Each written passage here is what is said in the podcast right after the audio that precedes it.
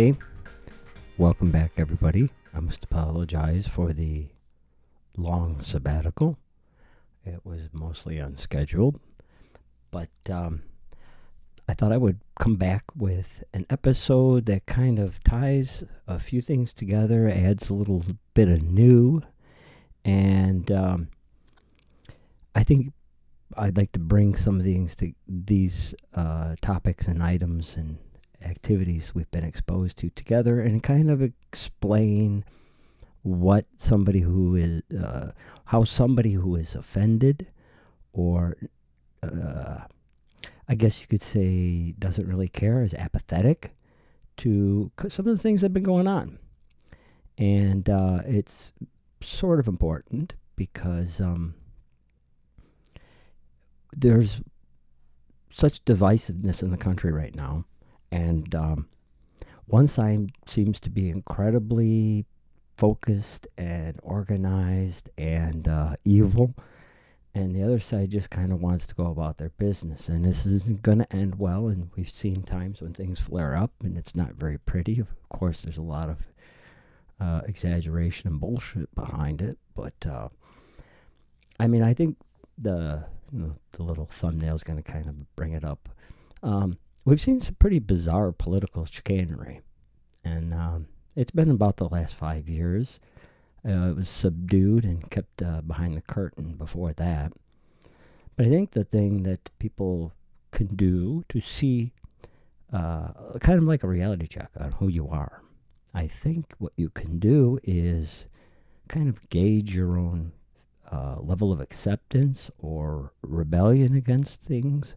And um, it tells you what your integrity is, kind of. And some people might not want to hear that because it's, uh, you know, uncomfortable or whatever. But um, basically, I'll go over some of the, the things that uh, should upset you uh, or puzzle or make you totally apathetic uh, and not care, disengage from what's been going on. You just want to raise your family, go to work, whatever, hang out with the buddies, go fishing, go bowling, barbecue, whatever it might be. Um, but you have to ask yourself do you think back in the day when um, Robert Mueller was appointed special counsel, do you think it was okay that his uh, entire team of investigators who were you know looking into the president and his inner circle reset all of their team work phones after their comrades, Lisa Page, Peter Strzok, were outed by the Inspector General Michael Horowitz.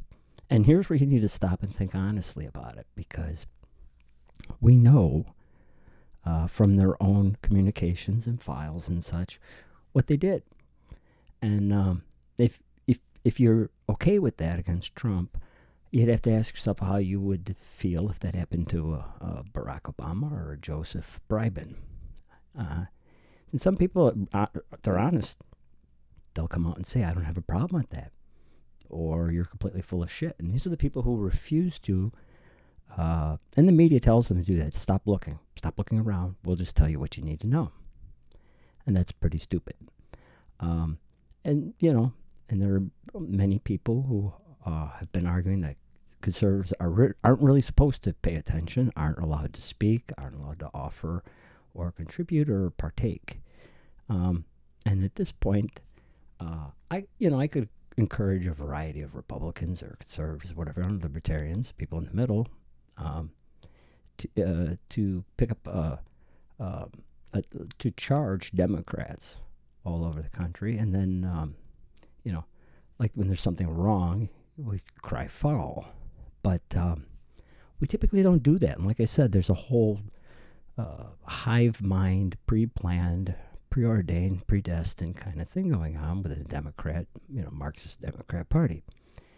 Um, so yeah, th- when an entire team, uh, Mueller's investigative team, has to reset their phones right after they're found out that uh, somebody's actually watching their work, um, that's disturbing. And there was a time that that would have meant something different. You know, it would have turned out or ended differently.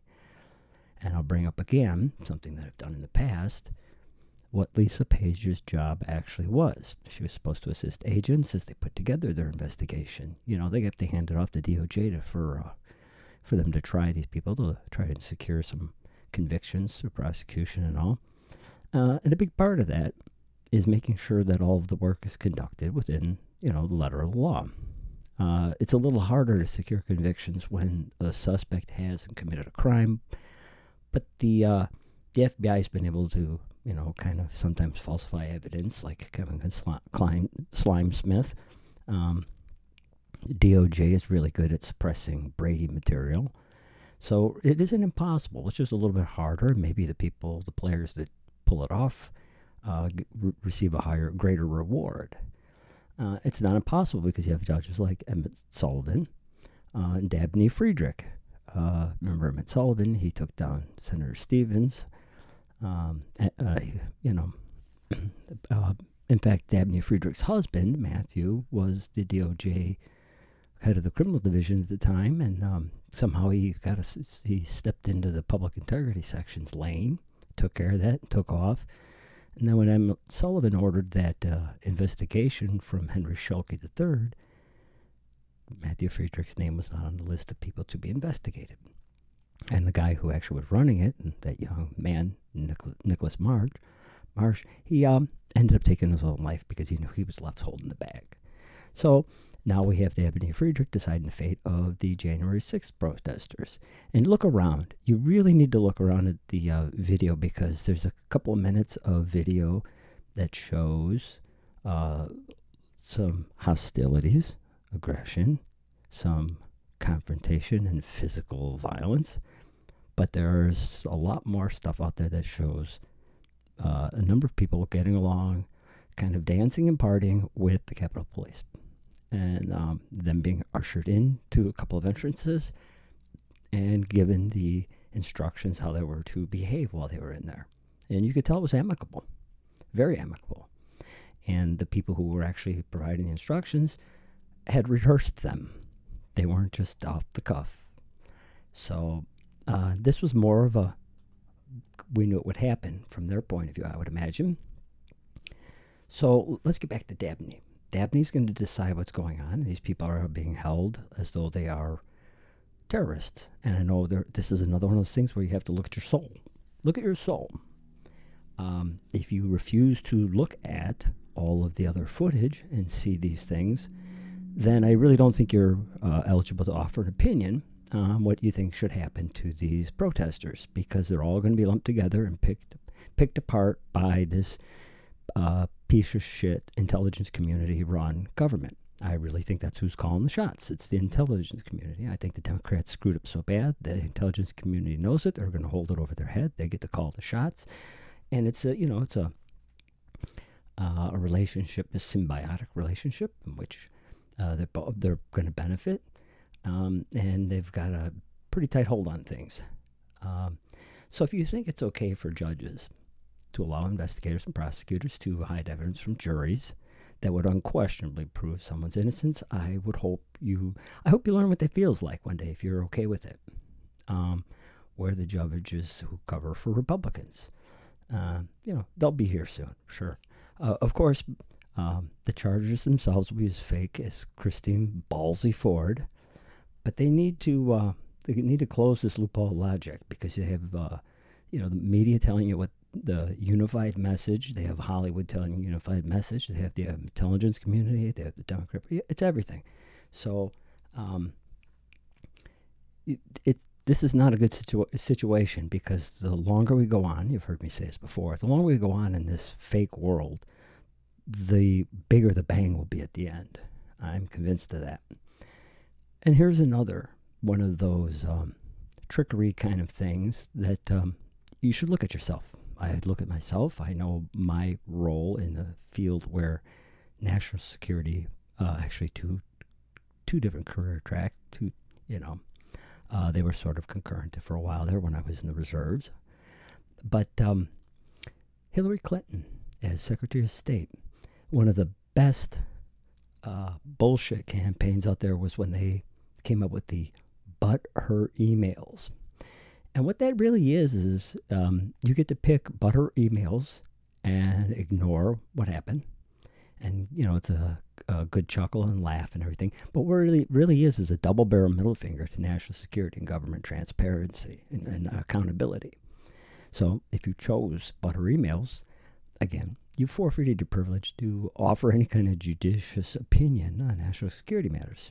Yes, those three words were specifically chosen to mock anyone who took national security seriously. And you have to look at national security and where we've had really big problems in the past. House Democrats, how do they view them? Um, well, they, you know, they had the Awans taking care of 40% of those House Democrats. None of them had any background investigations or held clearance. Um, DNC's server got hacked, you know, and they're saying it was through a, an apparent phishing operation. Um, not, you know, P H I S H. Um, and what better way to divert attention than to blame your political opponents for having done so? But really, you have Pakistanis in there with no clearance, no background investigation, with ties to, uh, I believe it was Hamas or Hezbollah. So, uh, I'm inclined to believe that the Awans could have even been involved with that. I may have mentioned it in the past, but this is why uh, whatever troubles befall the Democrats, they deserve them because of their blatant disregard for even some basic data security measures. Um, and it's interesting. Here's here's what I think is kind of interesting. I'd really love to bend the fly on the wall.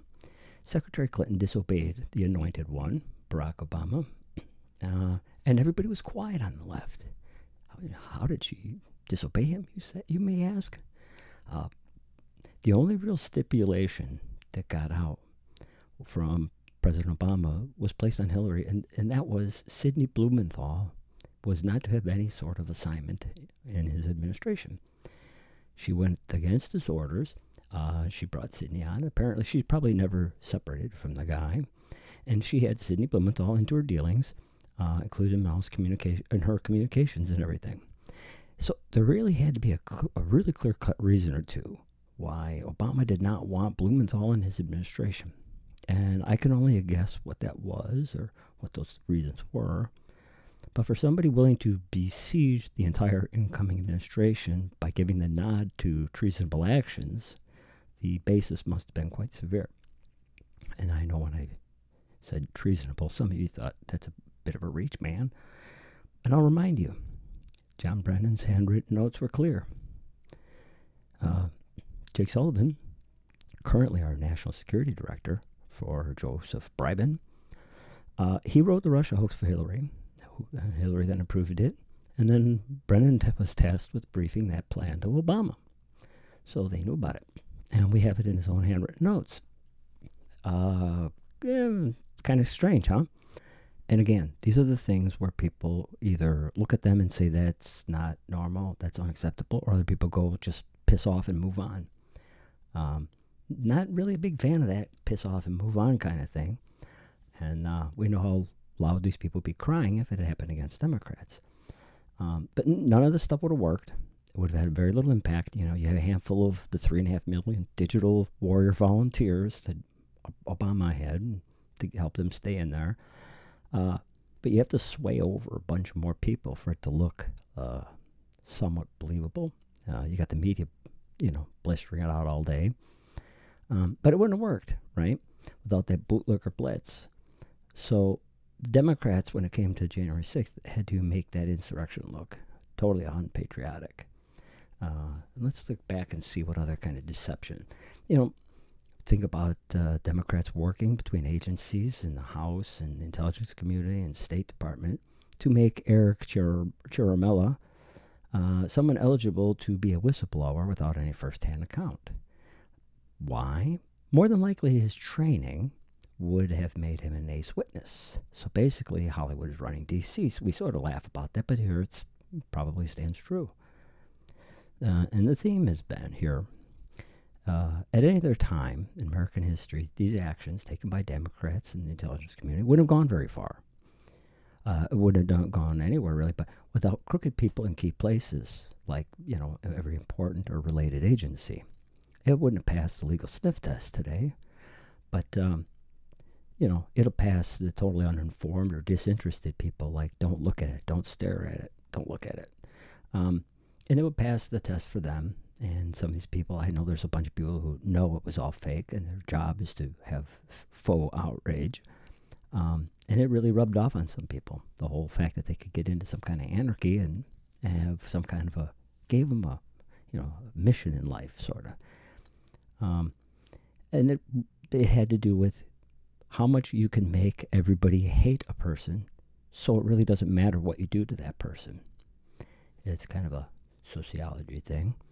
Uh, I mentioned a long time ago, uh, very early episodes, that uh, you know most countries have done some sort of uh, testing and, and surveying to find how what they feel as far as you know behaviors are acceptable for people and wealthy people, wealthy white men in particular, powerful, um, are forgiven for very little or nothing, and this would definitely be the case for Donald Trump when he was president.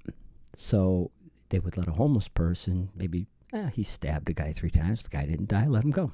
Let them go live back on the streets. Um, you, you can't look sideways at somebody without it making headlines now if you are prominent and wealthy. So, and, and it's also here's what's really important about this hatred. You'll notice it spanned the globe. So it's really likely that those tactics had to be done around the globe in as many countries, especially developed ones, as possible. Because you can't have stark night and day positions on this. It would really stand out like a sore dick. So, um, this campaign thing took influencers in from all over the world, and I'd love to see how those debts are going to be repaid. What kind of deal was made? Because somebody owes these international organizers and influencers, social media influencers, a lot of money. So, um, and I'd like to talk about the I don't know what happened or I just want it all to go away and stop kind of people. They're totally disinterested. They just fingers in the ears, don't want to hear it. And these are another victim in the Democratic plans, is, is what these people are and what they become. They're so convinced that for the good of the country, it's best if they make that one really bad person go away. Uh, and if we had no other norms or rules, this this might be true. You know, if we had didn't have the kind of social contract or whatever we do, but we have one. Um, so imagine it this way: say you had a business and you had 50 coworkers, or you you you own the business and operated the business, and you had 50 people working for you. One of them is a problem. You would fire or lay off that person to keep the other 49 happy in their well-deserved workplace, you know, setting. Keep the environment going. Uh, and part of our brain says that that's easy. Just go ahead and do it. Uh, the problem with that is uh, you translate that over to our modern political stage, more often than not, it's just a few of the 49 who want to get one person out who's actually done nothing wrong. In fact, that person may be a fine producer of profits within the organization and makes the others, you know, they should step up their game, but they don't feel like doing that. So, with enough planning and bullying and maybe some bribes or deals, four or five people could actually get the number to turn on that one individual, that super producer, to about 20 people against that individual. Uh, an unsuspecting power player worker would probably be become history pretty soon, forced out by that seed of a plot there. So, you know, I don't know how much more I have to say about this, but there has to be some kind of. I, I, am going to try and close these out with the idea like, here's what you can do, here's what we can do. Um, here's something for you know the we the people. And I really think it'd be really awesome if a lawyer of, you know, some kind of prominence in, in skill were to sue the federal government for willfully bringing a piece of hell to America. Those in power under Obama put in motion a plan that would forever divide the country. Again, Brennan's handwritten notes. Ask anyone, you know, what those notes would signify. Look them up. Uh, if you refuse to, then just kind of, I guess, stay out of the conversation or if your mind's made up and you don't feel like looking at for, for any more information. You know, because the odds are not very good that there will ever be any kind of justice because uh, bringing justice into this and resolving everything would probably cause a whole bunch of crap to unravel. All the deals of the past, people are going to say, "Were was I a victim of it?" Um, maybe we should flip the script and make up stuff about, you know, pick a candidate. I know Matt Gaetz is going through a bunch of uh, he's being targeted. He's probably over the target, for one thing. uh, get in there and cheer him on in social media, saying you hope he gets away with it, and just see how riled up things get. Um, there has to be some kind of curveball we can throw these uh, organized idiots. One last thing, uh, and I have a theory, and that is that the amount of violence we've seen and uh, the amount of violence we're going to see is directly proportional to the level of corruption that's oozing out of Washington, D.C., and that's pretty bad. I could have probably gone on for hours about the things that we have evidence of and no convictions, no trials, no hearings, and things that, um, you know, you'll be 50 or 100 articles on. They're saying that that's absolute crap and somebody made it up and it's a distraction, when it's actually the evidence from the people who are, you know, committing the crimes and stuff and getting away with it. But their friends would be the ones who would have to bring them in and prosecute them. And that's probably, like I said, not going to happen. So um, if we start to see more and more, like the whole COVID thing could have been created in a lab, if we start to see more things come around that we've been lied to about, uh, it's probably going to be a really shitty summer. A little rough, a little violent, but it's America, and we'll get through it. Uh, take care, all, and God bless.